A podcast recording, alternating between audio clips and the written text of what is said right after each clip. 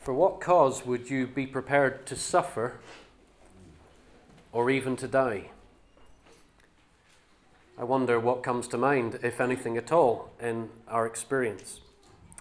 Have that in mind, please, as we uh, read Ephesians chapter 3, the opening section of Ephesians chapter 3 together. This is a continuation of our work through uh, the letter by Paul to the Church of God in Ephesus. And he's given us glorious things in chapters 1 and 2 about the eternal working of God to save a people for himself. And then in chapter 3 and verse 1, Paul says, For this reason, so because of what has come before, he says, For this reason, I, Paul, the prisoner of Christ Jesus, for the sake of you Gentiles, and then your Bible probably has a dash he then gets slightly diverted off what he was going to tell us. So you're going to have to wait till next week when he says again in verse 14, just go there with me. For this reason I bow my knees to the Father. And he prays a prayer to God for the people in Ephesus that they would have the strength to understand these things and to have Christ dwelling in their hearts. That's not my topic for today. So Paul was about to say that. Because he said in 3 verse 1, For this reason I, Paul, the prisoner of Christ Jesus, for the sake of you, that triggered something in his mind, which then gives us what we're reading today, down to verse 13. If indeed you have heard of the stewardship of God's grace, which was given to me for you, that by revelation there was made known to me the mystery, as I wrote before in brief. By referring to this, when you read, you can understand my insight into the mystery of Christ which in other generations was not made known to the sons of men, as it has now been revealed to his holy apostles and prophets in the Spirit. To be specific, that the Gentiles are fellow heirs and fellow members of the body, and fellow partakers of the promise in Christ Jesus through the gospel, of which I was made a minister according to the gift of God's grace, which was given me according to the working of his power. To me, the very least of all saints, this grace was given to preach to the Gentiles the unfathomable riches of Christ, and to bring to light what is the administration of the mystery which for ages has been hidden in God who created all things, so that the manifold wisdom of God might now be made known through the church to the rulers and the authorities in the heavenly places. This was in accordance with the eternal purpose which he carried out in Christ Jesus our Lord, in whom we have boldness and confident access through faith in him. Therefore, I ask you not to lose heart at my tribulations on your behalf, for they are for your glory. Paul is triggered into saying something else as he was about to tell us that he bows his knees and he's in prayer to God because of the great things that he has come to understand. He wants the saints in the church of God in Ephesus to know the same things. He says, For this reason I bow my knees. We'll get there next week. But as he says this phrase, I, Paul, the prisoner of Christ Jesus for the sake of you Gentiles, I can imagine him sitting there and he stops. I'm a prisoner of Christ Jesus for the sake of these people to whom I'm writing. He was in prison when he was writing his letters, and this was all part of God's plan that this great evangelist and teacher would have periods of time when he would be incarcerated so that he could write this, so that God's word could become complete for us and we could understand the greatness of God's purposes. Did you notice the last verse of our section, down to verse 13? He says to them, Therefore, I ask you not to lose heart in my tribulations on your behalf, for they are your glory. He says, I'm a prisoner of Christ Jesus for the sake of you Gentiles. Therefore, do not lose heart because of my tribulations. They are your glory. So this sits the, as bookends, in a sense, uh, with the section in between. And Paul is reminded himself in the moment of writing, as guided by the Spirit, into the responsibility to which he has been called and commissioned. And in discharging that call and that commission, it is meant that he is in incarceration, he's in prison, he's in physical um, captivity, most likely bound and shackled. And he's in the discomfort of all of that, along with all of the other sufferings. That's the word tribulations, the sufferings that he's had to endure as people would vent their frustration and their anger and their hatred at him preaching Christ. He's gone through all of that. He knows that it's all worthwhile because it's for the glory of those to whom he's writing. He realizes that his call from God and his commissioning from God is for the benefit of others. And he will lay down his life for that.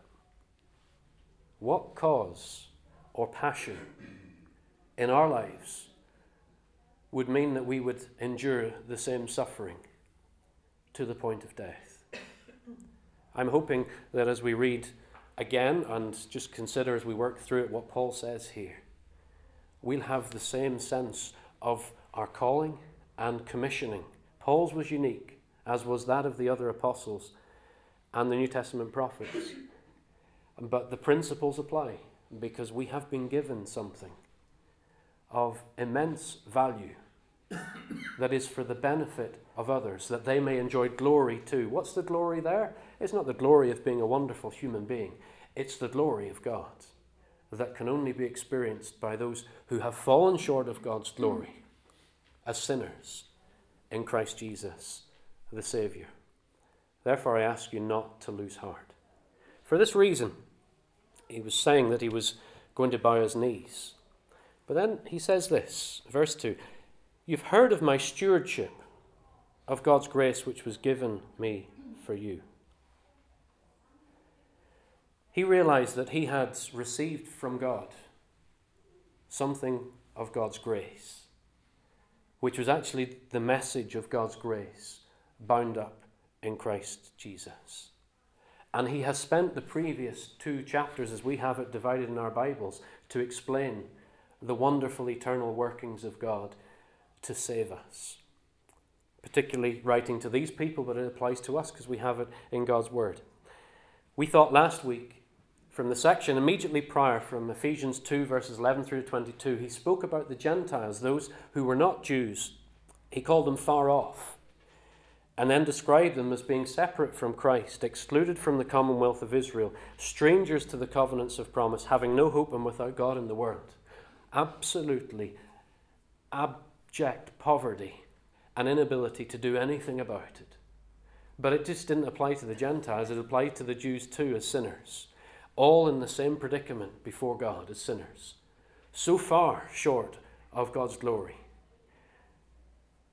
in need of the forgiveness of sins, which could not be achieved, but would only come because God would intervene. He spoke about those Gentiles and those Jews far off being brought together into the metaphor he uses here of the body. We had that at the end of chapter 1. He says, Christ is head over the church, which is his body. And he says, he uses that metaphor to describe all of those believers, Jews and Gentiles, sinners before God, but saved by grace through faith in the one that God has provided, Christ Jesus, the Saviour, who in his perfection gave himself as the sacrifice to God at Calvary and for us on the cross. His life given so that our death might be defeated and we might be given life. He speaks of that those who exercise that faith are now part of this, the body, reconciled to God. And it means, therefore, that using this metaphor, he speaks of it also in, in 1 Corinthians 12 and in other places too. He speaks of the body metaphor as, as a, a unit, an, an organism that works when it's working well in a unity. So he says, as we thought last week, it removes all cultural, racial, political, socio-economic uh, boundaries and divisions that there might be, which is a natural thing in humanity. Natural tendency for division because we gravitate to that which we prefer or similar to. God has come in and in His grace has brought people to the same level and has said, You're all sinners, regardless of your upbringing, your race, your heritage, your circumstances, and you can do nothing about it. But I have done it all in Christ. And this is my purpose and my plan from before the creation of the world. This is what Paul has been saying. This church, the body of Christ, an invisible unity of uh, the believers together joined with Christ, viewed by God down the ages from the day of Pentecost until the present day. And the people that are putting their faith and their trust in the Lord Jesus Christ today are being added into this. This church, as the Lord Jesus described it in Matthew 16, as the church against which the gates of Hades will not prevail. Death has no victory because we've been given eternal life. That's what Paul has been saying. But we also saw that that leveling of everything is to be seen in the lives and the service of believers today in churches of God. And in the latter few verses of Ephesians chapter 2, Paul has introduced another metaphor, that of the house of God or the temple of God. And he says that believers built on the foundation of the apostles and the New Testament prophets, that which Christ had given and was confirmed in miraculous ways before the New Testament was complete, that teaching was the foundation of their service together.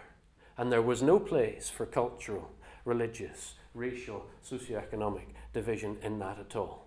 The people were together in this church of God and enjoy the things of God and the service of God together. But more than that, the language speaks of a church of God in one place being joined with another church of God in another place and joined with another church of God in another place. The whole building together forming the temple. So there's one house for God. Individual believers built into it, seen locally in their setting in a, a, Church of God in Manchester, Church of God in Ephesus, Church of God in Liverpool, but together, seen by God and seen by us, who live according to the foundation teaching, who come to Christ as the cornerstone, who then form this one house for God where He says He is pleased to dwell in His Spirit. That's the reason that Paul's on his knees asking God that the people in Ephesus would know this because he knows that it would change their lives as it has changed his. And then he flicks to, because he's been triggered by this mention of himself as the prisoner of Christ Jesus. Yes, he's in physical captivity, um, but he's a bondslave to Christ. Christ has met him and in his experience says, You're mine. The risen Lord Jesus met him and he was absolutely convinced in that moment that Christ was the Savior. And not only that, Christ, in that salvation moment, said to him as well something we'll come to in a moment I have this for you to do. And I believe God does the same thing with every believer today. And we've had it already in Ephesians saved by grace through faith, not not of yourselves as the gift of God. Then that we might do the good works that God has prepared beforehand. There's there's not just this receiving of salvation and eternal life, but this call and commission that comes with it to live for God's glory. And he describes it as a mystery. It takes us back to Ephesians 1, verses 8 and 10. I'm just going to read these to you. Can flick back if you want. Where Paul says, In all wisdom and insight, God made known to us the mystery of his will, according to his kind intention, which he purposed in him, that's Christ, with a view to an administration suitable to the fullness of the times. That is, the summing up of all things in Christ, things in heaven and things on earth. So Paul has already said, in the beginning. There's a mystery. And I know what the mystery is it's the mystery of God's will, which is that in Christ Jesus, He will and has expressed the kind intention of who He is, His heart, in Christ Jesus. And because Christ is the one in whom His kind intention has been expressed, Christ is the one who will have the preeminence over all things, and all things will be summed up in Him in a future day. Christ should be everything for the believer now.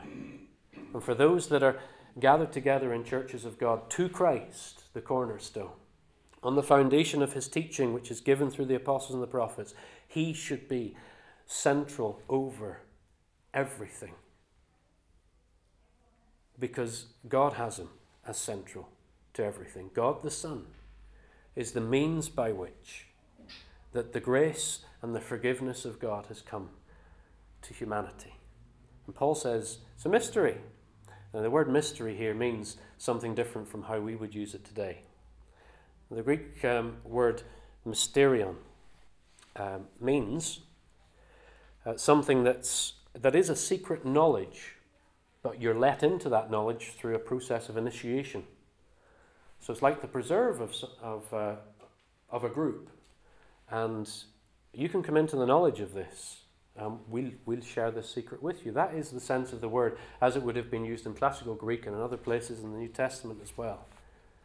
So Paul is saying here that this mystery of his will from Ephesians 1 and the mystery that he refers to here, verse 3, the revelation that was made known to me, the mystery. It was made known to me, this mystery, and he calls it then the mystery of Christ. And I forgot to say that's the title for our talk today, the mystery of Christ. It's not a mystery in the sense that we use it. It's a mystery in that in God's eternal purpose and plan, He has been working through the ages of time to bring it to a point where He would reveal the grandeur of His purposes of grace in the person of His Son, and then would reveal yet more for those believers to lay hold of as their hope for what is yet to come in Christ Jesus, who will be over all things. Now, you then go to Paul's writings in Corinthians uh, it's 1 Corinthians 15, isn't it, where he says there that all things will be subjected to Christ. And then Christ will subject himself to the one who subjected those things to him, so that God may be all in all. This is all about God. And we then come into his purpose and plan, the kind intention of his will, the mystery that we're brought into. Paul says, I'm a prisoner. I remember why I'm a prisoner. Because this mystery has been revealed to me.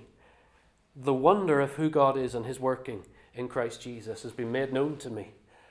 And he has charged me with the responsibility to go to the Gentiles in particular and to share it so that you may enjoy glory too.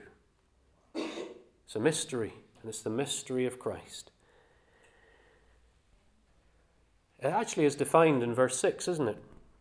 If you look at verse 6, uh, he says to be specific, which are words inserted in the New American Standard Version, just to give the sense of the flow.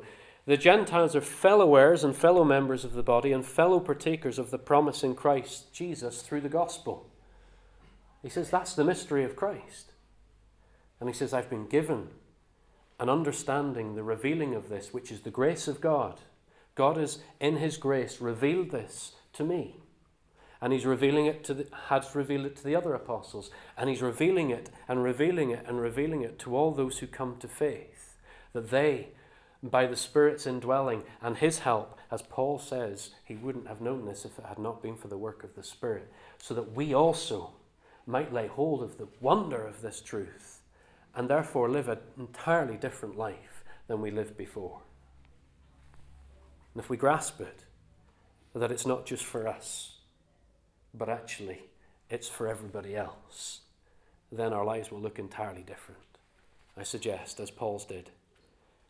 He lists in 2 Corinthians all of the sufferings that he went through as an apostle, discharging that which God had called him to.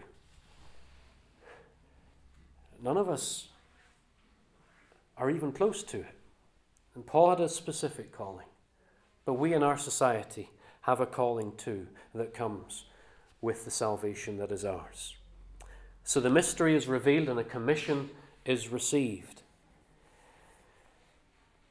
He said uh, early in chapter 3 here, he said, The mystery was revealed to Christ's holy apostles and prophets. Those are the New Testament prophets which were required um, to confirm the teaching of the apostles. They would receive something from God about future events uh, which would then confirm to people that what the apostles had been saying could be trusted until we have, as we have it today, the fullness of the Word of God in its entirety. Listen to this that Paul recounts in Acts 26, on the third occasion when he has opportunity to speak uh, of his experience on the road to Damascus, when he is the one who was the persecutor of the church of God, was brought to his face on the ground in the dust, blinded by the glory of the risen Saviour. And he hears this, and it seems as though it takes him time because it's the third time he's speaking about it when he actually shares this. He says, This is what the Lord said to me Get up and stand on your feet. For this purpose I have appeared to you, to appoint you a minister and a witness, not only to the things which you have seen, but also to the things in which I will appear to you. Rescuing you from the Jewish people and from the Gentiles to whom I am sending you, to open their eyes so that they may turn from darkness to light and from the dominion of Satan to God, that they may receive forgiveness of sins and an inheritance among those who have been sanctified by faith in me. If you're lying on your face in the dust, blinded, and you hear that from the Saviour, what would you do? You would get up and stand on your feet. You get up because God has promised, Christ has promised directly, you will be a minister, a steward. Steward, you have been given this. And I'm going to give you more, Paul. What you have seen in that moment before you were blinded of me, the exalted risen Christ, the one who is the Savior of the world. What you've seen, you're going to speak of, but you're going to speak of more because I'm going to reveal it to you. And Paul had an experience, I think, repeatedly in his early uh, years of his um, salvation and his um, then going out as a preacher of a special revelation from Christ. We get that from other writings as well.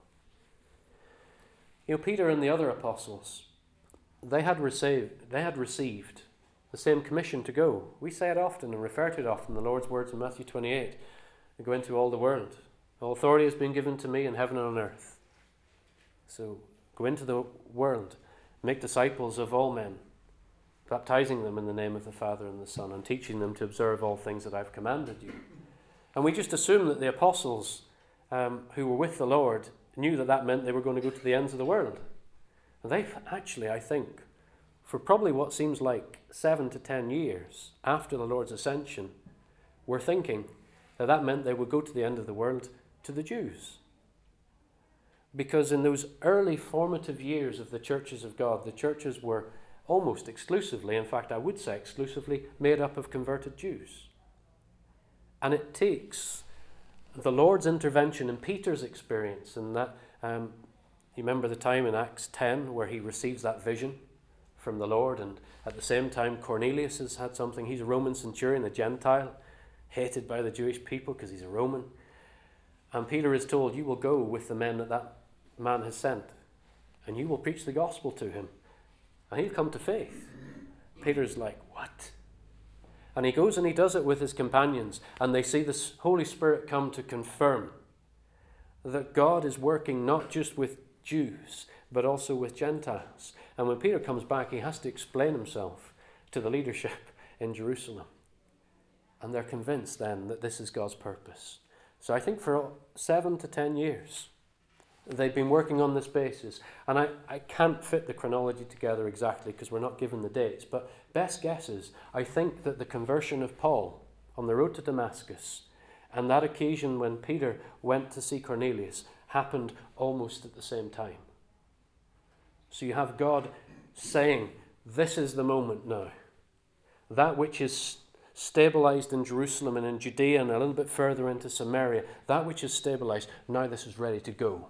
And it's not just limited to the Jews. And he says to Paul, You will go to the Gentiles. Now, we see Paul throughout Acts, he always goes to the synagogues. And if there's rejection in the synagogues, he goes to the Gentiles. And the majority of his time is spent with the Gentiles. That's Paul's particular commission. It's a stewardship. Stewardship means you receive something um, and you're discharged with the duty to do with it what you receive. Actually, it's interesting that the word here for stewardship and administration is the same word. When you're thinking of administration, think of um, US presidencies. That's the sense of administration. We speak of the Bush administration or the Obama uh, administration. They're different because there's a, there's a man who has, uh, in a sense, top spot and decisions and uh, laws and various things are passed under that administration. That's the sense of how we should understand this. Paul is saying there's a period of time, and it's under the authority of God and under the authority of Christ. We, have, we are living in this administration, this dispensation, same word, dispensation. Um, we're living in this, and we have a stewardship within that because we're with Christ. And being with Him means that we have to discharge the responsibility, which is to share this revealed mystery to those who need to hear it. Paul said this in Colossians. I'm having to dip into uh, Colossians just to drive this point home. He said this, Colossians 1:25, "I was made a minister according to the stewardship of God bestowed on me for your benefit." so that I might fully carry out the preaching of the Word of God. That is the mystery which has been hidden from the past ages and generations, but has now been manifested to his saints, to whom God willed to make known what is the riches of the glory of this mystery among the Gentiles, which is Christ in you, the hope of glory. So there's another definition of the mystery that we have from Colossians.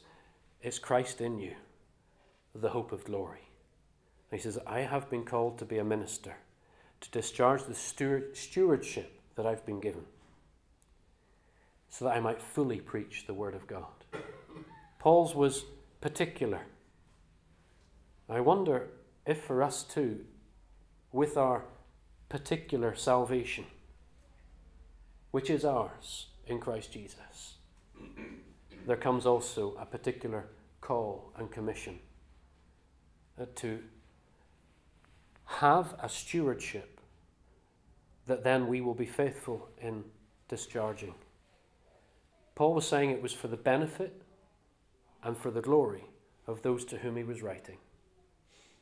And Paul would step back from uh, and think about the church of God in Ephesus and the people that he knew that made that. He wasn't thinking in a, in a way of pride about them. Ah, it's all because of my work that they're there breaking bread this morning.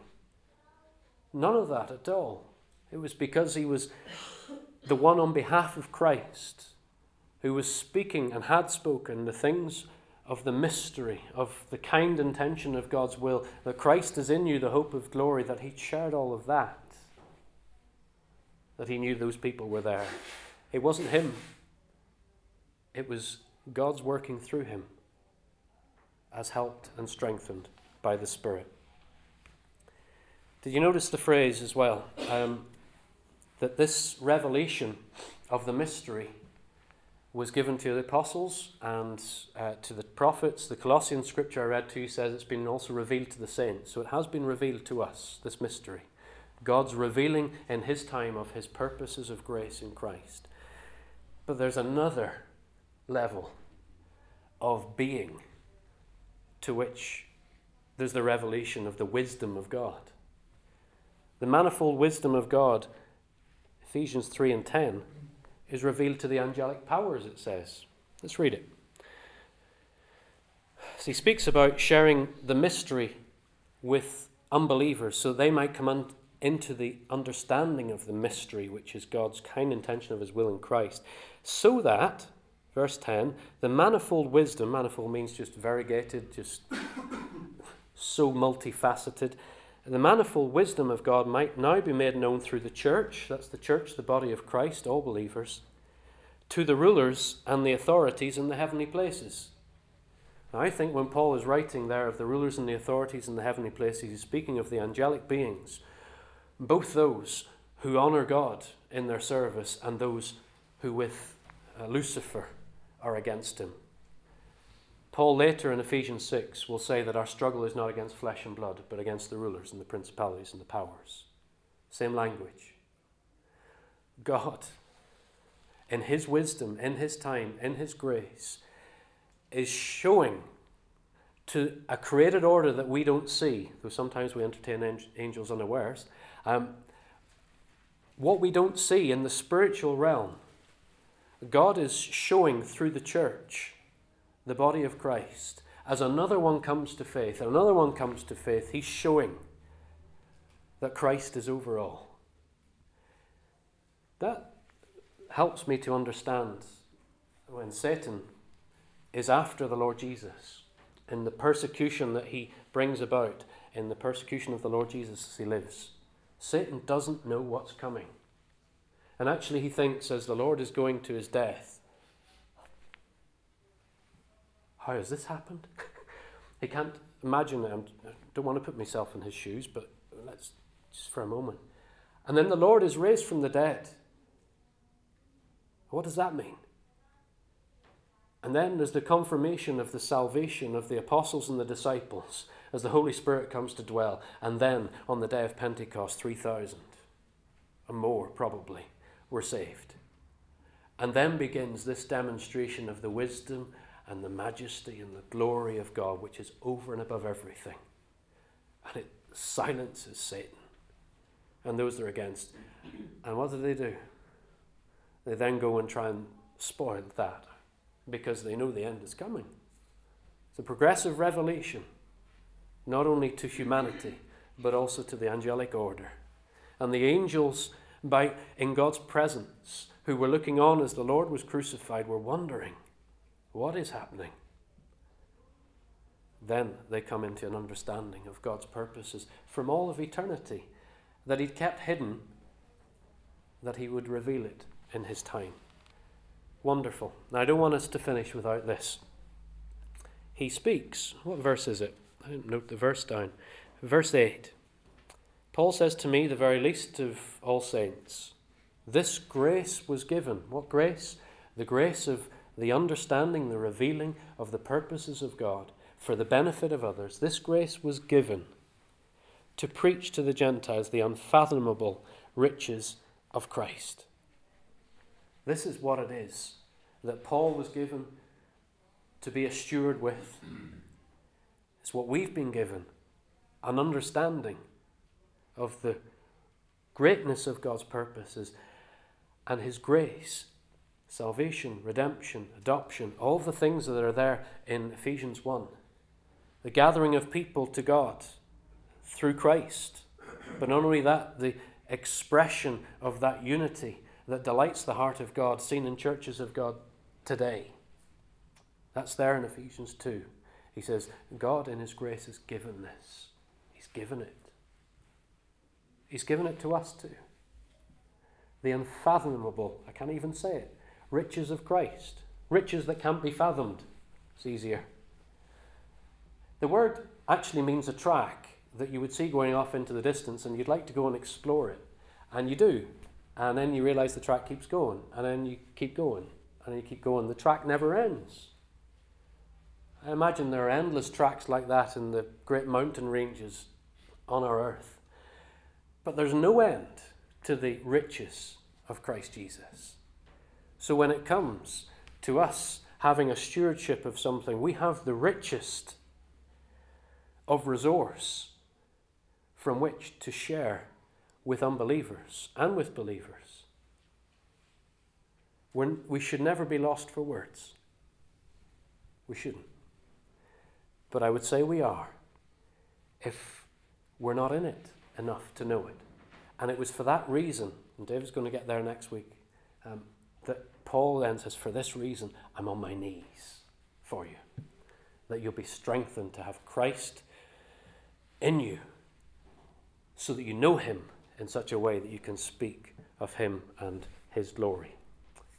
The mystery revealed, the commission received, the riches of Christ given now to share for the benefit of others, but assured to us forever because we're fellow heirs, remember. And tribulation, suffering endured, that was Paul's experience. It was the apostles' experience for the saints in the churches of God, particularly those in Rome. You imagine it? Nero in his wickedness. The city burns, and he thinks, right, we'll just use the Christians as scapegoats for this. And they go through the worst of suffering for the name of Christ, and in so doing, others are reached for the glory of God. That's the wonderful working of God. A prisoner of Christ Jesus if you think about it, we are all His prisoners. Are we captivated by Him so that our lives will be lived in such a way that it's always for the benefit of others. Let's have a prayer. Our God,